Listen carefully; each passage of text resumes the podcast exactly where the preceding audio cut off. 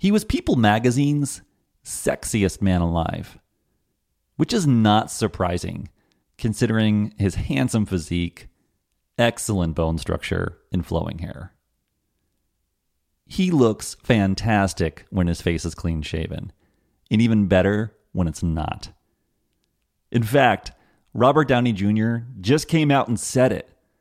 We've got to take this guy out. He's too good looking, too tall, and too charming. You may be thinking that I'm describing my co host, Donovan, but I'm actually referring to actor Chris Hemsworth. Perhaps best known for playing the character Thor on the immensely popular Marvel superhero series. The Thor character is the epitome of physical strength and power. I mean, the guy runs around smashing things with his huge magical hammer, crushing his enemies, defending the universe, all while maintaining his witty sense of humor. So, when something comes out that reveals the human side of Thor, it can get some attention among us mere mortals. Recently, Chris announced that he's taking some time off from acting because he tested positive for a genetic risk factor for Alzheimer's disease. Alzheimer's disease, the most common cause of dementia, has a genetic component, which can actually be tested for. For some individuals who may have a family history, the genetic test may be a welcome tool to assess their personal risk, while others may not want to know whether they're at higher risk especially considering there is no cure for the disease. In this episode, we'll speak with a researcher who investigates the psychological and behavioral impact of genetic risk disclosure for Alzheimer's disease. I'm Matt Davis. And I'm Donovan Maust. You're listening to Mining Memory, a podcast devoted to exploring research on Alzheimer's disease and other related dementias. We're joined today by Dr. J. Scott Roberts. Dr. Roberts is a professor in the Department of Health Behavior and Health Education at the University of Michigan School of Public Health. There, he serves as the co director of the dual degree program in public health and genetic counseling and is a core lead of the Michigan Alzheimer's Disease Center. His research interests focus on the process and impact of risk assessment and disclosure for adult onset disorders, as well as the ethical, legal, and social implications of advances in genomic science and technology. Since 2001, he has served as the co principal investigator of the REVEAL study, that stands for Risk Evaluation and Education for Alzheimer's Disease. REVEAL is an NIH funded series of clinical trials that examine the psychological and behavioral impacts of genotype based risk disclosure. He's here today to speak with us about genetic testing for Alzheimer's disease. Scott, welcome to the podcast. Thanks so much, Matt. It's great to be here. So, we have a lot to talk about today, and I would say perhaps learn. Uh, so, why don't we jump right in? When we talk about diseases such as Alzheimer's, you know, it's pretty rare probably that they're caused by just one factor. So, to what degree is Alzheimer's disease attributed specifically to genetics? Well, that's a great question. Um, you know, Alzheimer's is what we refer to as a common complex disease, meaning that genetics is just one part of the picture, but it's a pretty important part of it. So, um, there have been some studies that try to create a, uh, an estimate of what's called heritability. Um, and so, some of those studies suggest that the heritability of Alzheimer's is over uh, 50%, meaning that you know genetic factors are, are pretty important in the development of the condition.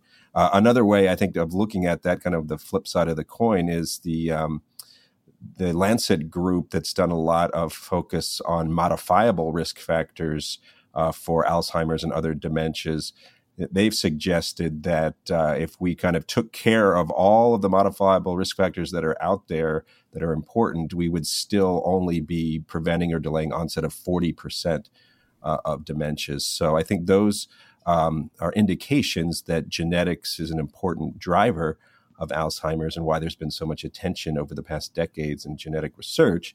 Uh, that being said, as we'll talk about, um, it's certainly not the uh, the entire picture, and that there are things one can do to reduce risk. And even if one does have the genetic risk factors, uh, the ones that Thor and others have, that it's uh, those aren't kind of going to be destiny necessarily. Wow. So that's I mean, it's not direct, but it implies that you know, perhaps even half of it you think is maybe genetics. Yeah. Again, you you can kind of some people can maybe quibble with some of these heritability estimates that I was referring to, but the those suggest that uh, if you did try to quantify, it probably would be slightly over half of the uh, you know variability is explained by by genetic factors. Not all of these are identified, though. Um, so, and we could talk about that. That there are certain known genetic risk factors, and then there's still other uh, factors that are presumed to be genetic in nature that we just don't we haven't quite pinpointed yet. When you think about lifestyle risks risk factors um, that uh, influence development of dementia, to what extent um, do those apply if you have sort of uh, genetic risk factors as well? Like, the, does it mean if you're at genetic risk, it kind of doesn't matter if you smoke or not? Or how do you think about the overlap uh, between lifestyle and these genetic factors?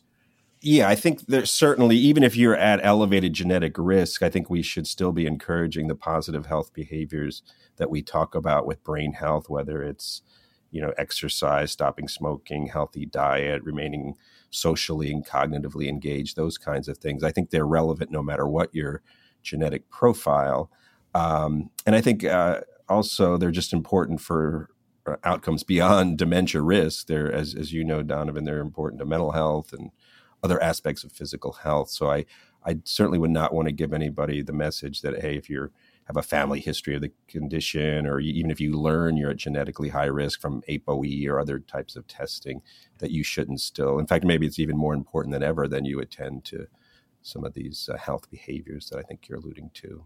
And is it right? I, so I think that there are some specific, say, very rare, essentially like a dominant risk factor where if you have this gene, you will develop Alzheimer's. Is is that the case? Yes.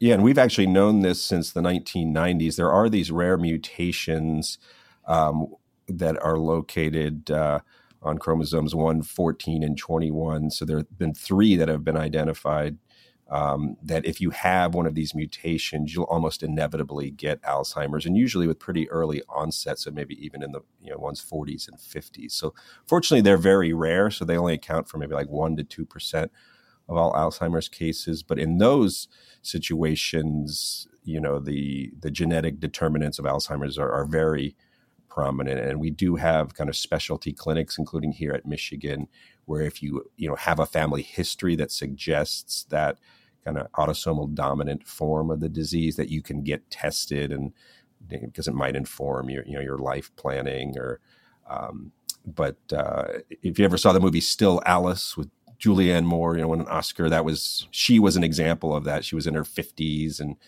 um, so she did have this kind of rare mutation that caused the disease. But you know, over ninety percent of cases, like I, I alluded to earlier, are not caused by those rare mutations. So genetics can be sort of confusing, and I, I, even get confused by some of the terms people use. And I, my undergrad degree was in bio biochemistry. um, so I'm curious. Like I, have I've heard I heard you use this term, and I've I've heard other people talk about APO ApoE. Yeah.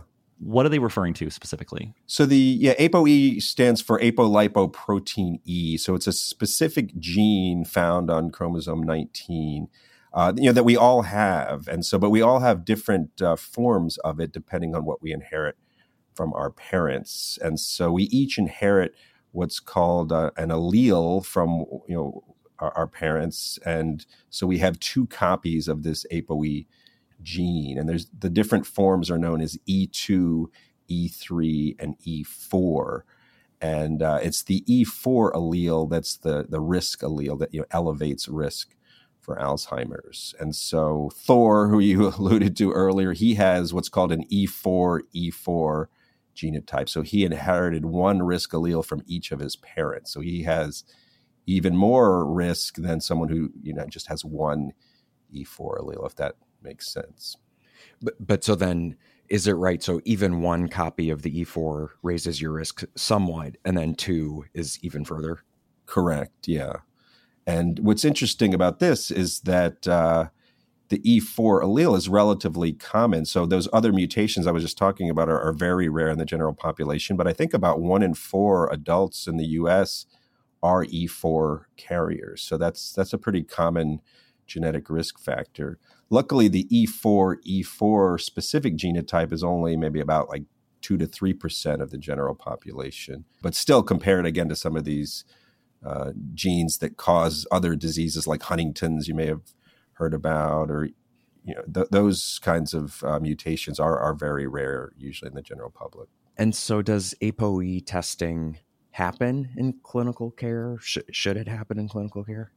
Well, there's yeah been a lot of debate over that, and so I think the the concern is that is kind of twofold. One is that even though ApoE is an important risk factor, it's it's not as nearly as predictive as some of those other genes I was talking about earlier. So you could we well, a phrase I like to use is the E4 allele is neither necessary nor sufficient to cause Alzheimer's. So you could have an E4 E4 genotype and never get the disease you can get the disease with an E3 E3 genotype. So it's not super highly predictive. And that combined with the fact that we don't have kind of proven prevention options, we, you know, like in heart disease, we would put somebody on statins, for example, we could, or we have, you know, perhaps more confidence in the risk reduction uh, recommendations uh, as opposed to Alzheimer's, where you, you know, can in theory modify your risk, but it's not um, as tried and true as, in other conditions. So I think that combination of the lack of predictive value of the test and the limitations in what we can recommend uh, lead most medical groups to say we should not be generally doing this routinely. Um, and I think part of that too is the concerns of the harms. And here's where a lot of our research has been trying to look at, you know, how likely are these harms and to what extent might they occur. You know, I think the fear has been hey, you learn you have bad news about this terrifying disease like Alzheimer's, are you going to become depressed or anxious? Or if this information got in the hands of your insurers or employers, could they use the information against you? So um, I think there's been f- fears about that the harms might outweigh the benefits. And so there's generally been reluctance in the medical community to do this testing on a widespread basis. Do we have estimates of the risk like how, how, what your risk is if you have one allele or both for this? Yeah, and you know they can vary from study to study, but I think the the statistics I like to use, you know, the general population lifetime risk of Alzheimer's is about ten to fifteen percent. Um, if you have an E4 allele, uh, I think we could say maybe your risk is, is roughly double, so maybe like 20 to 25% lifetime risk. And if you have two alleles, then it's you have several times the risk. So maybe, and some of the estimates I've seen you know, range from maybe like 45 to 60 percent lifetime risks in the E4, what we call homozygotes. They have two copies. So again, important, but not like it's not like if you have if you have the E4 E4, you have like a 90 percent chance, like some of these cancer genes you hear about, where you know it's really high risk if you're a carrier sometimes when we think about other kinds of tests in clinical care, you think about um, false negatives where somebody really has it, but the test doesn't show up, or false positives where they don't have it, but the test shows up. For this kind of test, is that an issue at all? Or is it, it it's accurate? And if you have it, it shows up? I think it's pretty easy to, to have a correct call of your genotype. Yeah. So I, I don't think the concerns of like, oh, we're misidentifying people who are E4, E4 as E3, E3. That is not a concern, but the test is not. It's it's just more of a what we call a susceptibility test. It's you know an analogy might be like, hey, if you have high cholesterol, it puts you at higher risk for for heart disease, or if you smoke. But it's not like we use those tests as you know you're going to get the condition if you test positive for. How expensive is it? It's not super expensive. Um, and I think an interesting development has been it's now available through these direct to consumer tests, which themselves are like what $99 through 23andMe, or they have a holiday sale now. Maybe it's even less. Um, so in 2017, 23andMe got FDA approval to offer ApoE testing as part of, you're probably familiar, they do all kinds of genetic tests in one fell swoop. You just spit in a tube, you send your sample in, and they can tell you about everything from risk of Alzheimer's to Parkinson's to I think they test for BRCA mutations for breast and ovarian cancer. They test for, you know, ancestry and all kinds of things. So I think that that development has raised a lot of concerns, I think, in the medical community where, you know, our preference is you get the genetic test as part of a, you know, formal medical consult. Maybe you meet with a genetic counselor even. And then this is a very different approach where, hey, you're just logging onto your personal website and learning all this information about yourself. And, you know, they have some educational materials on the website, but you're not, it's not in the context of discussing it with a medical professional. So that's been an interesting um, development. And there's been a lot of debate over is it even appropriate to, to allow this information to be d- disseminated that way or so that, that's that's probably such an interesting area for you to look at in terms of how that people receive the information via these two different routes. I think that's that's really interesting to think about how they respond to that. You know. Yeah, and I think you know there's certainly been anecdotal reports of people having pretty strong reactions to being you know blindsided by this information. Like, hey, all I wanted to do was learn my ancestry. Am I as Italian as I think I am? And yeah. lo and behold, oh my gosh, I I wasn't even thinking about Alzheimer's, but this test shows I'm at. So I think there are concerns that people aren't properly prepared for the kinds of information they might get. Um, that being said, I don't. The, the, studies we've done, and I think the, the broader literature does not suggest that this has been like a widespread occurrence of you know catastrophic reactions where people are becoming clinically depressed or, or anxious. And so I, I think given that we haven't seen, you know, the FDA modify its approach to, you know, regulating these kinds of, of tests or, you know, requiring that people have to meet, you know, with a genetic counselor before they learn the information, that kind of thing. We've been asking about this ApoE thing because it comes up a lot and you, you see it out there in the media. Um, but it's, you know, it's not the only way that you can test for, you know, potential risk factors for Alzheimer's disease. And you know, there's other things like biomarkers. Yeah. I'm wondering like like how does it compare to those in terms of I mean from your perspective like I don't know uh, like how good of a test it, is it compared to biomarker tests? Yeah, so when you talk about biomarkers, I think you're usually referring to like the the two cardinal features of Alzheimer's are these amyloid plaques that can develop in the brain and tau tangles. You know, it used to be that we could only see if those were present upon autopsy, but now we're able through neuroimaging or you know a spinal tap, just what's you know kind of commonly referred to cerebrospinal fluid, lumbar puncture, so you can get information that way. But now you can even get information through uh, just a simple blood test that can detect, hey, are these amyloid plaques starting to develop in the brain? So to me, they're probably going to be ultimately more useful than a susceptibility gene test like ApoE um, but some of the same issues arise. So you could be amyloid positive from one of these tests and never go on to develop the condition. A lot of older adults do have some amyloid plaques, but their thinking is fine and they never get clinical manifestations of, of, of Alzheimer's. Um, but I do, I think there's a lot of excitement though in the field about these biomarkers because not just could they identify people who are at high risk, but they can identify people who might be appropriate for some of the emerging therapies that are starting to come on board. You know, we just had a it's controversial, but there was a new FDA approved drug last year for treatment of mild Alzheimer's. There was a, there's another one that seems on its way to approval. So I think these biomarkers are going to be ways that maybe identify people who might be appropriate for some of these new therapies.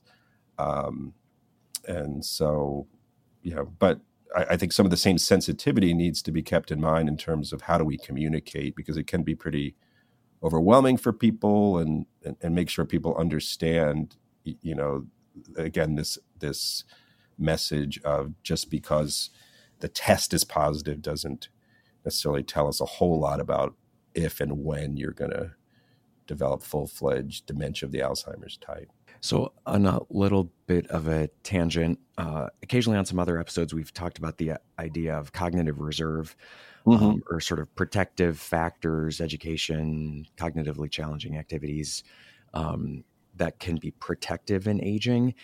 Is there any sort of uh, evidence that in any way that factors that inf- um, that there's an overlap in sort of risk factors for Alzheimer's disease? Are, are they um, in any way related to cognitive reserve? Is there any overlap there? Yeah, that's a good question. Um, I don't know if this gets exactly at what you're asking about, Donovan, but you know there are some genetic factors that are protective. So the I mentioned ApoE4, but the E2 allele, which is a pretty rare one, if people have an E2 E2 genotype, it actually seems to lower their risk of Alzheimer's. So maybe, and we again, we don't know the mechanisms exactly by which this occurs, but I think in theory, it's possible that maybe they could uh, play into some of the resilience you're, you're talking about. I think my understanding of cognitive reserve is that oftentimes it's really a way to compensate for pathology that might be happening. So it's kind of like a parallel process that allows someone, let's say they do have some of these plaques develop or tangles, they their neural networks are, are you know developed enough that maybe they can still function even in the presence of this you know pathology that maybe the genes are helping to drive if that makes sense. Yeah thanks. So now we got some of the basics kind of out of the way. I was wondering if we could kind of shift gears a little bit and start talking a little more about sort of the patient perceptions and some of the, I, I suppose, the ethics around genetic testing for Alzheimer's disease. Something mm-hmm. that I know that you and your and your team has thought a lot about. So we have a, a devastating disease um, for which there is no like formal cure, although there's some, like you mentioned, a couple promising things perhaps in the pipeline. Um, and we're talking about person finds out, you know, perhaps they're at higher risk, and that's pro- probably pretty chilling information to receive. I was wondering, um, could you tell us just a little bit about what you've been doing with the Reveal study? Yeah, so the Reveal study, as you alluded to earlier, is, is a series of clinical trials we've done over the years, but they've all kind of been united by this basic premise, like where we we're offering people the chance to learn risk information for Alzheimer's. Most of it has been focused on ApoE testing. Um, and then we're following people afterwards to see how do they respond to learning that information um, in terms of psychologically, behaviorally, uh, et cetera. And so, one of the good news set of findings is that some of these feared psychological reactions we haven't really seen happen too often. And so, uh, and again, there's some caveats to our studies. There, this is a pretty selected group. These are people who are signing up for this you know they tend to be on average higher educated than the general public um, and we you know they usually meet in our studies with a genetic counselor. So we do have a lot of things in place that might not generalize to direct to consumer testing or, or, or other contexts but but even given those caveats it's been reassuring to see that uh, even when people learn they're at elevated risk they typically have not you know responded by becoming clinically anxious, clinically depressed, you know, a lot of rumination or worry. Uh, that has not typically been how people have responded, or if they've responded in that way, it's been kind of in the immediate aftermath of learning it, and then you know by six weeks or so, you know they're back to their baseline levels of psychological functioning. So that's been one aspect that's that's been, um, I think, a positive. Uh, but and it's been interesting to, see what people do with the information. You know, some people um, do things like you might expect, like they're starting to do the Sudoku puzzles more frequently, or maybe they do attend to their diet and exercise more closely.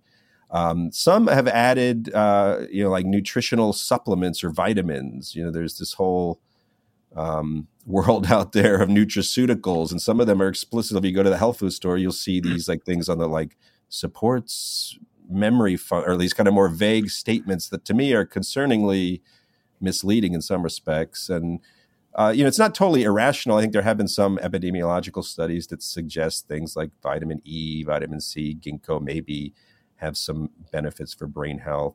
But a, a, fair amount of our participants, you know, said that they did something like that, and so that's one area where you know I think we should keep an eye on because that's a much more unregulated industry than our you know pharmaceutical industry, and so and to me it kind of also fits into these broader concerns even beyond genetic testing of as our population gets older, what kind of quick fix you know products, whether it's cognitive training or other kinds of things are, are, being marketed to older adults to kind of capitalize on this you know fear of of developing dementia so that's been a, an interesting element of of what we found uh, another thing that that we found that sometimes people do that i think all raises some broader ethical issues is you know one rational response might be hey i'm going to think about getting some long-term care insurance um, if i'm at high risk because uh, that might help if I do develop Alzheimer's, you know, might help me and my family uh, down the line. Um, but uh, interestingly, there are laws on the books that protect against genetic discrimination. So you may have heard of this legislation called GINA, the Genetic Information Non Discrimination Act. So that prevents health insurers or employers from using genetic information against you, but it does not cover long term care life or disability insurance. So there are these gaps in that protection against genetic discrimination that uh, some have said, well, maybe we need to expand GINA to cover those. Um, I don't mean to suggest that genetic discrimination is like rampant in the long term care. I don't think we we know that, but it's in theory, it's something I think people worry about that if ApoE testing becomes more commonplace, you know, could long term care insurers or life insurers start trying to factor it into their premium decisions or coverage decisions? So. As part of the study, do you report test results to participants' clinicians? Not as a routine matter of fact, but we try to give them information that would be useful if they want to take that to their physicians. But we try to leave it in the hands of the participant.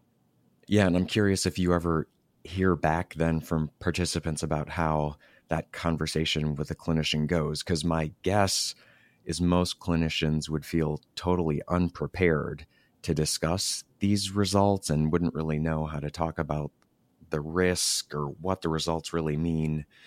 Um, so, just curious if you've gotten any kind of feedback on that front. Yeah, well, I guess I'm thinking of a broader study. We had a study where we looked at people who had used direct to consumer genetic testing more broadly. And so we surveyed consumers of both 23andMe and this company called Pathway Genomics that at the time had a DTC model going. And we found that over one in four of our respondents said that they had divulged their results to their primary care physician, which we thought was a pretty high number. And I think a lot of them, we didn't go in great detail as to, well, how did that go and what happened? but some of this issue of you're talking about like the potential lack of preparation or self-efficacy on the part of their physician they were i think we, we did find that that a lot of them were saying the physicians didn't really know how to respond and i think some of the patients felt frustrated by that but to be fair to primary care docs this is not part of their training because a lot of these tests are not in routine use in clinical care. They don't have that clinical utility where they would be warranted. And so I think it does create this interesting dynamic. Some of the ethicists like to call this phenomenon uh, raiding the medical commons. They feel like that they get frustrated with the companies that kind of punt to the doctors. Oh, if you have any concerns, go ask your doctor, and they don't have to worry about it. And then the doctors are like, I don't want to be dealing with this information that's arguably not of direct benefit to my patients. You know, clinicians, and in, in my opinion, are some of the most practical people I've ever met. And um, I'm just curious, like in your work, do you ever come across clinicians who even question the value of early detection? Of dementia in particular? Yeah, Alzheimer's. Yeah, I think I think certainly I think it does depend on specialty. I'm sure Donovan has a lot of thoughts here too. I think a lot of more generalists are are are going to wonder is this really worth going down this road that might be very laborious, time intensive, costly when at the end of the day what we can offer has so many limitations in terms of you know we don't have the magic bullet cure and um, whereas i think the specialists like the neurologist might say well it's still you know an early diagnosis can help the family plan. We do at least have some therapies that can maybe in the short term help improve symptoms so i think there are disciplinary differences among physicians into how useful they think an early diagnosis is and donovan i'm sure you can add on here yeah i guess i also think um, i definitely think of the timing of the diagnosis as distinct from learning genetic learning about genetic risk. So for sure, I think a, a diagnosis generally is like useful information for people and for their families.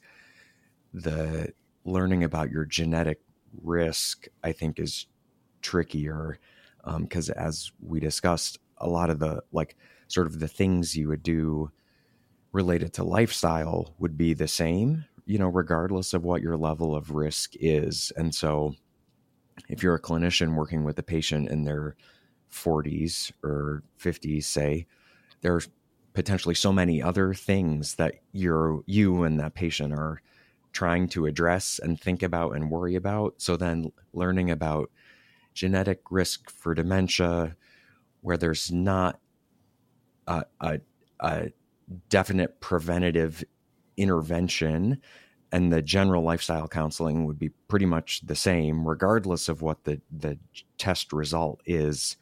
I, I do think that that's kind of a hard sell for your average clinician to to really yeah. think that that's worthwhile for the patient. Yeah, in our work, we talk a lot about this distinction between clinical utility and personal utility of information, and I think you know clinicians are understandably very focused on clinical utility.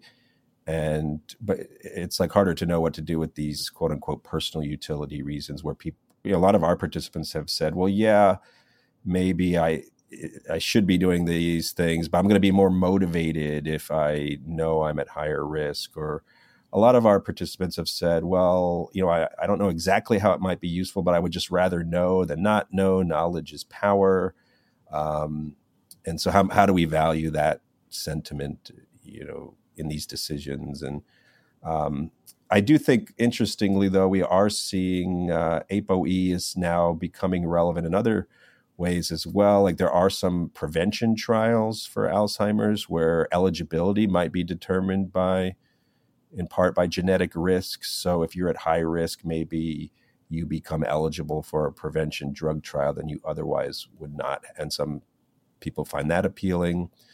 And uh, and then once someone has symptoms, uh, these new class of drugs. I don't know. Have you guys talked about on other podcast episodes like Aduhelm or season one? We talked to Ken Langa. So, well, Aduhelm is an example, but even lecanemab or some of these other anti-amyloid therapies that are in the pipeline, they all seem to carry this side effect known as ARIA, mm-hmm. which refers to you know symptoms that can include you know like swelling or bleeding in the brain that are usually not a major concern, but can can present some problems for the patient. Well, it turns out that E4 carriers not only are they at elevated risk for Alzheimer's, but they're also at elevated risk for side effects from these medications. And so there's some recommendations that hey, if you're going to prescribe one of these medications to someone with mild cognitive impairment or early Alzheimer's, you should be doing ApoE testing concurrently because then that might help someone know you know their chance of side effects. So maybe people it might even uh, inform their decision whether or not to go on the medication to to begin with if they feel like you know I was kind of on the fence and now I know it's likely or I'll have these ARIA side effects that maybe I, I don't want to go that route. So I, if if this is too personal, you don't have to answer, Scott. But I'm I'm curious. Have you been tested, and um, would you recommend your own family members get tested? I have. I just feel like being in the field. I thought it would be interesting to you know learn my not just ApoE genotype, but uh, um, so yes, I have been tested. Fortunately, I'm, I'm not an E4 carrier, so but it you know it wasn't like major news. It wasn't like oh my gosh, what a sigh of, of relief. But I you know I did find it moderately helpful to mm-hmm. to know that I do not have a strong family history of, of Alzheimer's or dementia. So it also maybe made some sense in that context. Um, but yeah, I feel like otherwise it's kind of a personal choice. I don't recommend it. On the other hand, I don't like actively dissuade it. I do have some colleagues who I think would say they would say, "Oh, it's a bad idea to get direct to consumer genetic testing because some of these risks we we talked about earlier." I, I tend to think that you know most people are decent judges of their own ability to handle this kind of information and so i'm kind of a, a centrist i guess on the issue what percentage of the population actually like even want to get tested i mean i, I was just curious like there's got to be some avoidance among some people that just don't want to know right even people with a family history yeah for sure my uh, my wife would would fall in that category. The, the, health psychology literature has this concept of like health monitors and health blunters, and like some people who like hmm. they want to know every possible piece of information that's out there, even if it's not directly beneficial. Whereas others, the blunters, are more like, you know, if I really absolutely need to know something, then maybe yes, I'll learn, but otherwise, I don't want to cast a pall, you know, on my day if I have to think about these things. So I think there are some really interesting individual differences. What's been interesting to us, though, is when you ask questions about interest in genetic risk information for Alzheimer's versus other conditions, the level of interest in Alzheimer's is pretty close to conditions that you could do much more about, like like the cancers and heart disease. So we've been kind of surprised at the level of of Alzheimer's interest when we do these kind of broader surveys of, of public interest in this information. Of course, you know, saying on a survey you're interested is one thing, and then signing up for testing is, is another. Um, we saw that in in other conditions where pre- some of these pre-test surveys suggested, oh, everybody's going to want Huntington's testing who's eligible, and then only a small proportion, you know, came forward. But there does seem to be a broad interest in you know, because it's a common disease. I think there is some sense that even if we don't have a cure, maybe there's things you can do. And then again, these personal utility reasons. I think a lot of people just feel like, hey, I, I have this general sense that I, I want to know what's my relevant risks, and you know, it may or may not be useful down the line. Yeah, it's very different from saying on a survey that you're interested versus like taking a deep breath and actually doing it. Yeah. So you, you alluded a little bit to some of the like the effects that you've observed in your in your studies on how people sort of change their behavior a little bit and you start doing more puzzles and those types of things. What do we know like you know downstream like long-term consequences? I mean, do we do we have evidence that sort of like there you know people that are that were tested for it way ahead of developing symptoms and any differences in terms of like you know end of life care and advanced you know planning and all that kind of stuff. Yeah it's a great question. I don't think we have much literature on these kind of longer term impacts. Our, our studies have tended to follow people for maybe like six months to a year after they learn the information. So we we don't really have a great feel. Um, you know and some folks are learning this information. In our early studies some of them you know people in like their 40s and 50s where again the likely if they were going to develop it, it it would still be likely decades away. So I think it's still an open question as to what are the longer term impacts of this kind of information. And you know, I think some one thing that's interesting is uh, the genetic counselors I work with have told me that you know a lot of people put a lot of credence, understandably, in if they have a family history, like when did my parent or grandparent developed the disease. And so like that's like a time where i think people's anxieties might resurface. Like hey i, I got this result in my 50s and but now i'm in my 70s and i know my mom started showing symptoms like when she was 75 and so you you might speculate that maybe the the reemergence of some of these concerns would might be many years after the fact of learning your genetic risk. Or you know these kind of early signs of you know subjective concerns or I, you know, or, or things. Everybody has memory lapses or they, you know, lose where their keys are, can't find their car in the parking lot. And, but if you, you can imagine that someone who, hey, if I know I have a family history and I'm this E4 carrier, the meaning of those kinds of symptoms might be more dramatic, you know, when they're in their 70s and 80s. Are there some, say, new new new trends on the horizon for uh, for dementia related testing and disclosure? the biomarkers we were talking about earlier, I think, are are really going to be a big deal, and and are already. I mean, we already have commercial companies um, marketing blood biomarker testing to aid in diagnosis, um, and I think that's only going to expand dramatically. Again, if we see lecanemab, for example, getting approved next year, like people seem to think is going to happen, I, I think we're going to see a real explosion of marketing of blood biomarker tests.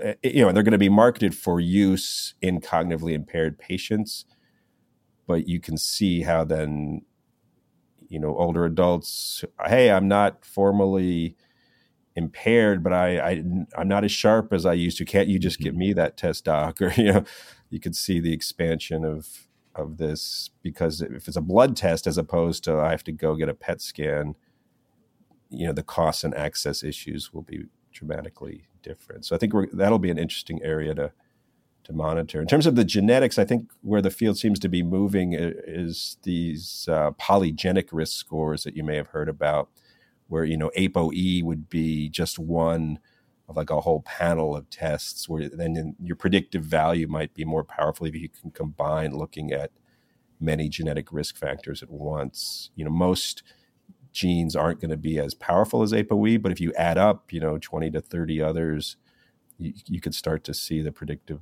value of, of these polygenic risk scores, you know, being greater than just ApoE alone. So I think we'll start to see potentially, right now they are being used heavily in research, but we might see some greater application of those. So I must say, one of my goals today was to try to segue back into Chris Hemsworth. Um, he he uh, he has a a series now on National Geographic series looking at different like therapies and like strategies to like prolonging health and all yeah. this. And he actually has a whole episode on memory and another one on healthy aging where he wears um I, was struck by that this last one where he wears like an aging suit. You guys ever seen this? It like no. mimics it mimics aging and it like restricts your motion and blurs your vision and all stuff. It was quite fascinating. I, I do wonder though how much that entire series may have been partially I mean, maybe he's just interested in health, or maybe it was partially like driven oh, by. So this. actually, it was totally because of this, Matt. When I read your introduction, uh, I, I googled it, and so he, as part of the ep- one of the episodes for this series, he was tested for ApoE, and got the results as part of that testing, and then they actually apparently the like series consulting doctor had a whole like conversation with him because the plan was to like present the results like live in front of the camera. Oh, and wow. so when he saw these results they had a whole conversation about like do you you should know this. Do you want to talk about it on the show? So that's how how this all actually happened was because of that series. Wow. I have to watch, I have to watch that one episode. Well i'm glad you brought it up though because i'm uh although my entertainment weekly subscription has lapsed i'm, I'm a big pop culture person and a believer in the importance of, of pop culture in sending messages for better or for worse mm-hmm. about health and medical options and you know angelina jolie was very public about her brca testing mm-hmm. experience mm-hmm. for risk of hereditary breast and ovarian cancer and i think that really drove a lot of interest in the field and mm-hmm. create a lot more like referrals and inquiries so it'll be interesting to see if this what this does for for ApoE testing. And what what was interesting to me was that I haven't I haven't like looked really closely at the media coverage yet, but my cursory glance was there wasn't a lot of discussion of you know genetic information has implications for other family members as well and so when you learn you're an e4 e4 carrier any of your children will be what we call obligate carriers just the laws of genetics are any of your children will then automatically inherit one E4 allele one, from you yeah. as the parent. And then we know also by deduction that his parents are each at least E4 heterozygotes because he had to inherit one. So him revealing that, whether his relatives know it or not, says something about their mm-hmm. status mm-hmm. too. And maybe it's not, maybe they already knew that, or maybe they didn't care but I think we do need to think about genetic information differently than some other types of health risk information because of these ripple effects. And from an ethics standpoint, I think you know the rule of thumb in in medical genetics is we don't like to disclose genetic information to children or adolescents unless there's something that's medically necessary to do so. So, mm-hmm. you know, the fact that his kids would now have this information about them public, you know. Oh, interesting. Yeah. Some might say, oh, well, that's, that's inappropriate because does it saddle them with information that they would maybe rather not have? All really important things to consider. Scott, thanks so much for joining us today. Yeah, thank you guys. This is great. As we wrap things up, I also want to thank Chelsea Cox for her help behind the scenes putting this episode together. Chelsea is a graduate student in Dr. Roberts' lab and an emerging scholar in this space.